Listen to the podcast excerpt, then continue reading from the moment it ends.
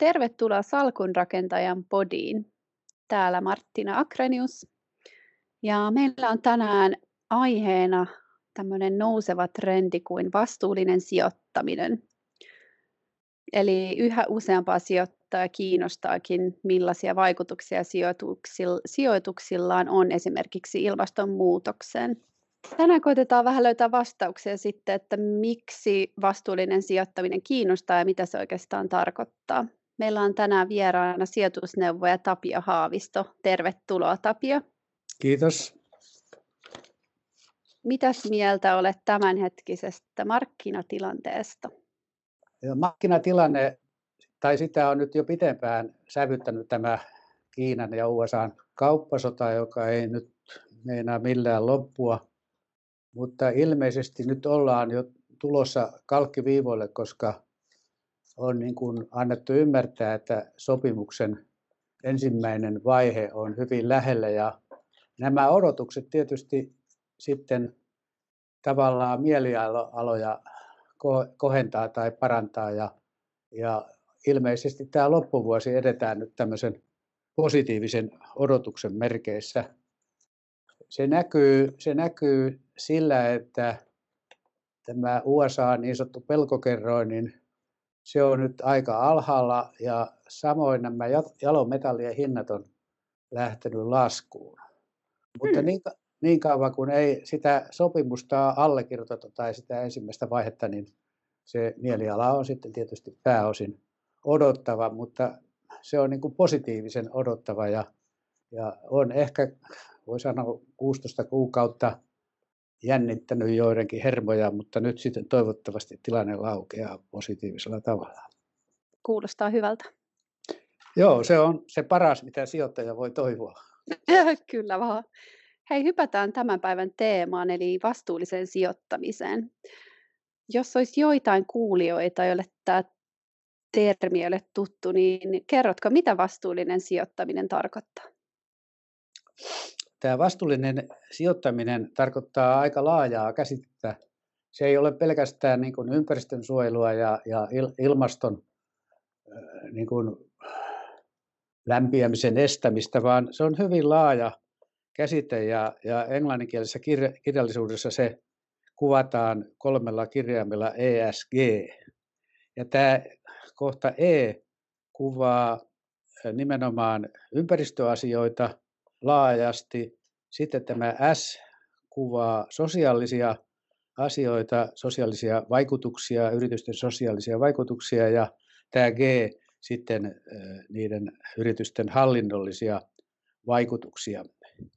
Ja nämä, tämä sosiaalinen ulottuvuus, niin sitä tarkastellaan niin kuin, että miten yritys vaikuttaa yhteisössään asiakkaissa, hankkijoille, ja sitten miten ihmisoikeuden oikeudet toteutuu niin kuin siellä yhteisössä, jossa yritys toimii.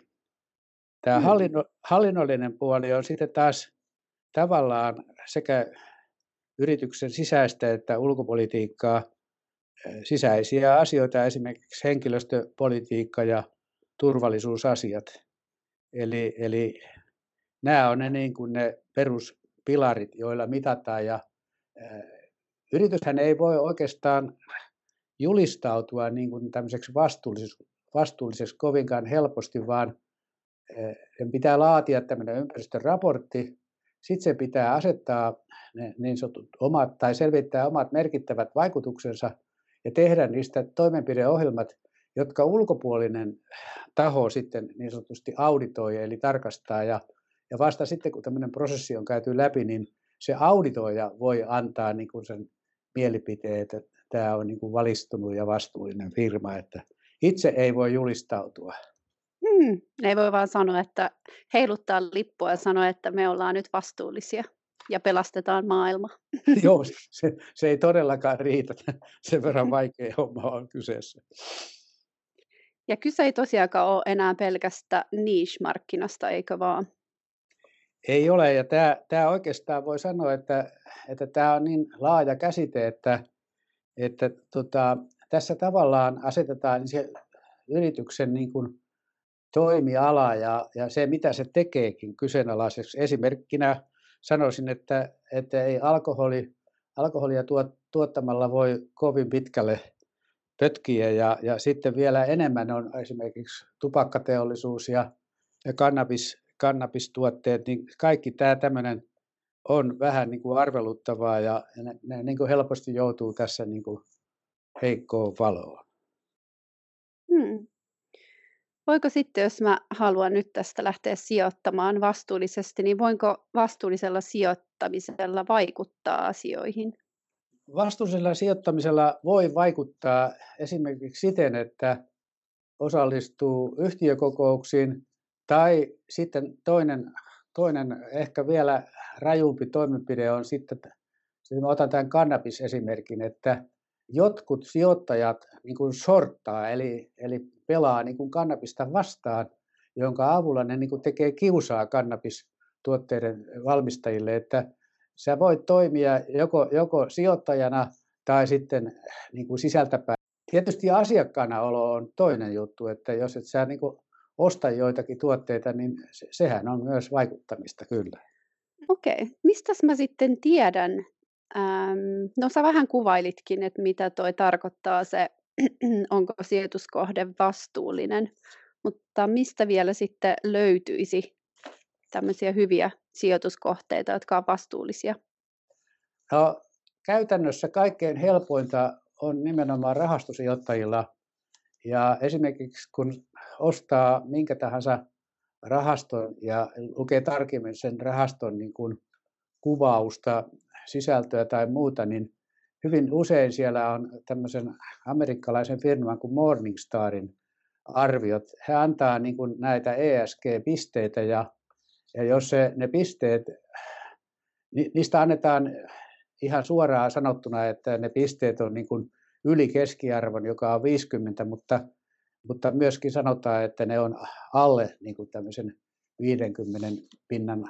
Ja, ja nämä Morningstarin niin kuin vastuullisuuspisteet on lähestulkoon kaikista rahastoista saatavissa hyvin helposti, että se on minusta jo ihan rahastosijoittajan arkipäivää. Sen sijaan ihan sitten taas näistä suorista osakkeista, niin se on enemmän vaivalloista löytää se, se että, että on, mitkä on ja mitkä ei, mutta käytännössä se on niin, että esimerkiksi suomalaiset, suomalaiset pörssi, suurimmat pörssiyritykset, niin Niistä, niistä saa helposti tietoa, mutta sitten kun mennään pieniin ja keskisuuriin, niin niillähän ei ole tämmöisiä vastuullisuusraportteja eikä niistä, niistä saada mitään pointseja esille. Pitääkö siinä sitten tehdä itse vaan enemmän tutkimustyötä, jos haluaa sitten selvittää? No kyllä, kyllä käytännössä on, on ehkä niin, että vain tämmöiset isot eturivin yritykset, jotka esimerkiksi Suomesta ne, joilla on paljon vientitoimintaa tai ne toimii useassa maassa, niin niillä on näitä vastuullisuusselvityksiä ja mä arvelen, että Helsingin pörssin niin kuin sanotaan joku kolmesta neljäänkymmeneen suurinta yritystä ehkä vaan näitä pisteitä edes, edes niistä on mitään selvityksiä olemassa, että jos sijoittaa näihin pikkufirmoihin, niin kyllä sitten ei, ei, ei sitä tietoa saa mistään. Hmm. Tutkimuksissa on todettu, että pidemmän ajanjakson kuluessa tämmöiset vastuulliset yhtiöt pystyisi tekemään hieman parempaa tuottoa kuin perinteiset. Eli tämmöinen väittämä, väittämä pitääkö vastuullisessa sijoittamisessa tinkiä tuotoista lienee sitten myytti. Kyllä se, kyllä se varmasti on näin, että vastuullinen sijoittaja lähinnä menestyy siinä, että ei tule niin kuin sen firman tai rahaston kaapista luurankoja esille yllättäen, eikä tällaista mainehaittaa. Eli se käytännössä vastuullinen sijoittaminen on pieni riskisempää kuin että sijoitetaan ihan, ihan pikkufirmoihin, joiden moraali voi olla vähän sitä sun tätä. Eli, eli riskiä pienentäminen, riskin pienentäminen ehkä on se vastuullisen sijoittamisen niin kuin se juju. Mitäs sitten olet mieltä noista tuotoista? No, mulla on itsellä vähän tosi lyhytaikainen kokemus, mutta niin kuin tämän vuoden aikana olen, olen asiaa, asiaa kokeillut sillä tavalla, että mä olen tehnyt niin kuin erikseen sen alasalkun, jonka nimi on vastuullinen ja, Ja sitten on se niin sanottu tavallinen salkku. Ja siitä on, mun kokemukset on vielä ehkä vähän liian lyhytaikaisia. Molemmilla tavoilla voi menestyä, eikä ole kyse sitten niin sanotusta joko tai tilanteesta, vaan mä sanoisin näin, että osa salkusta voi huoletta olla ja pitäisikin olla tämmöistä riskiä välttelevää vastuullista salkkua, ja osa salkusta voisi olla sitten enemmän tämmöistä riskiä ottavaa ja, ja tuottoja etsivää osaa, eli, eli molempi parempi. Molemmin paremmin, hyvä. Kyllä, kyllä, ehdottomasti. Pääasia varmaan se, että siitä lähtee sijoittaa. No se on tietysti kaiken ehtona, että tuota, uskaltaa sijoittaa. Jos ei uskalla, niin ei ole mitään voitettavaa. Kyllä. Miksi sitten mun, jos mun lähtisin tästä nyt sijoittamaan, niin miksi minun kannattaisi sijoittaa just vastuulliseen yritykseen? Silloin kun on, on tavallaan liikkeellä niin kuin pitkällä aikavälillä, että ottaa tämän sijoittamisen niin kuin maratonina ja, ja käytetään mieluummin yli kymmenen vuotta, ehkä mahdollisesti jopa kaksikymmentäkin vuotta, niin silloin tämä vastuullinen sijoittaminen, jossa ei niin kuin hosuta sen rahan perässä kovin innokkaasti, niin se, se kantaa tulosta sitten pitkällä tähtäimellä kuitenkin. Olennaista on siinä, että uskaltaa ottaa osake, osakeriskiä, eli, eli se korkoa korolle ilmiö niin kuin puoltaa kärsivällisyyttä ja, ja toisaalta kärsivällisyyttä puoltaa sitten tämä vastuullisen sijoittamisen niin kuin pienempi riskisyys, että kun ne molemmat on, on mukana, niin menestymisen mahdollisuudet on aika hyvät. Jos mennään vähän syvemmälle tuohon vielä, niin mistä vastuullisen sijoittajan salkku koostuu? Vastuullisuuden, vastuullisen sijoittajan salkku koostuu ehkä niin, että ainakin täällä Suomessa niin tämä niin sanottu kansainvälinen osa olisi ensisijassa sitten tai pitkälle näitä vastuullisia yrityksiä ja rahastoja, ehkä, ehkä nimenomaan rahastoja, jotta ei tulisi liian paljon isoja riskejä. Ja sitten voisi sijoittaa niin kuin jonkun verran sitten näihin kotimaisiin taas huippuyrityksiin, että siellä voi olla sekä rahastoja että ihan suoria sijoituksia. Suomen maine vastuullisuuden osalta ja Pohjoismaiden maine on hyvä, eli suomalaisille ei ole mitään häpeämistä. Suomen johtavat yritykset menee siellä vastuullisuusasteikolla hyvin yläpäässä. Mihin päin sitten luulet, että tämä vastuullisuus, luuletko, että se vaan tulee lisäämään suosiota tulevaisuudessa? Mulla on semmoinen tuntuma, että tämä vastuullisuus on vasta niin kuin viime vuonna alkanut käytännössä poikia niin kuin tätä vastuullisen sijoittamisen niin kuin tuotetarjontaa enemmän. Ja siihen on ruvettu kiinnittämään huomioon. Ja tämäkin vuosi on vielä sellaista virittelyä, että mä arvelen, että, että vastuullisuus on, on seuraavan viiden vuoden aikana niin kuin ihan selvä megatrendi ja, ja siihen kannattaa panostaa. Sen sijaan kyllä väitetään näissä vastuullisen sijoittamisen, että tämä, nämä edelläkävijät voi sitä hyötyä, mutta kymmenen vuoden päästä saattaa olla, että kaikki on jo samaa, samaa vastuullisuutta, että siitä menee, menee niin kuin se ensi, ensihohto ehkä häviää kymmenen vuoden sisällä. Hei, kiitoksia Tapio tosi paljon, että olit meidän vieraana. Mä vielä kysyisin, olisiko sulla jotain hyvää, jotain viestiä meidän kuuntelijoille? Minusta vastuullisen sijoittamisen kannattaa perehtyä. Tämä kirja, jonka tässä olen lukenut, tuommoisen melkein kolmesataa sivuinen kirja, on nimeltä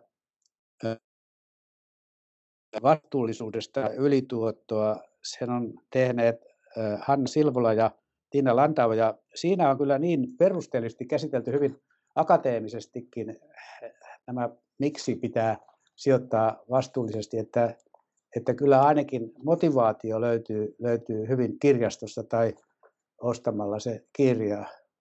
Mutta, mutta toinen, toinen juttu on, että, että rahastosijoittajan on, on helpoin tietysti ihan ominnokkinenkin päästä tässä asiassa eteenpäin, että ei minusta siinä nyt tarvita mitään välikäsiä, kyllä siihen kuka tahansa pystyy.